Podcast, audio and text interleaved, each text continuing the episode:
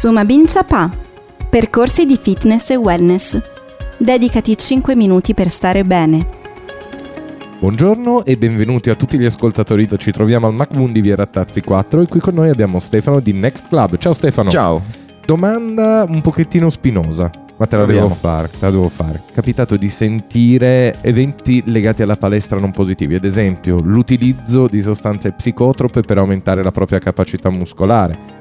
Nell'atletismo in generale ad altissimi livelli si parla di utilizzo di questo tipo di sostanze, quindi Possiamo dire che sotto quell'aspetto la palestra non è che abbia una buona nomea. Un'altra occasione nel quale questa buona nomea non esiste, ad esempio, la palestra è popolata da persone che non hanno intelletto.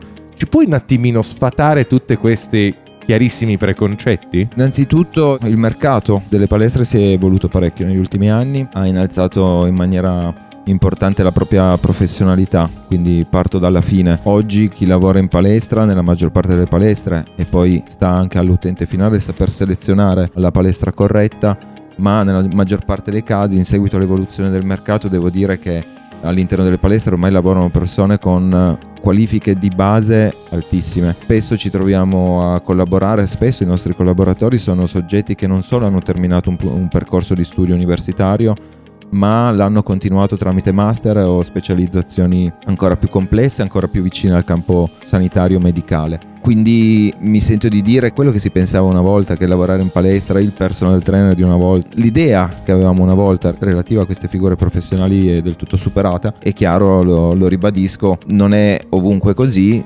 deve essere bravo anche l'utente finale a selezionare un, un, centro fitness dove la professionalità sia all'altezza delle sue aspettative. Lo può fare perché oggi il mercato offre anche dei, dei, delle strutture dove la, la professionalità è alta.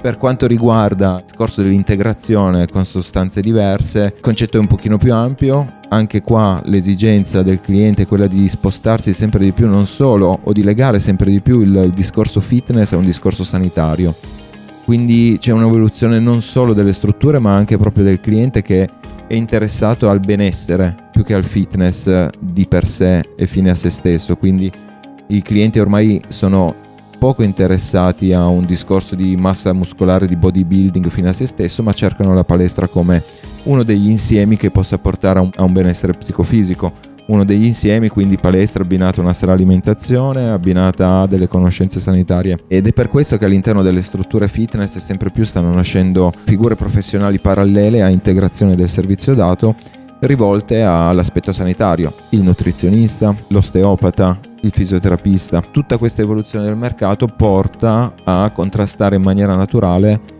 quello che era un'integrazione non sana fatta per motivi quasi esclusivamente estetici.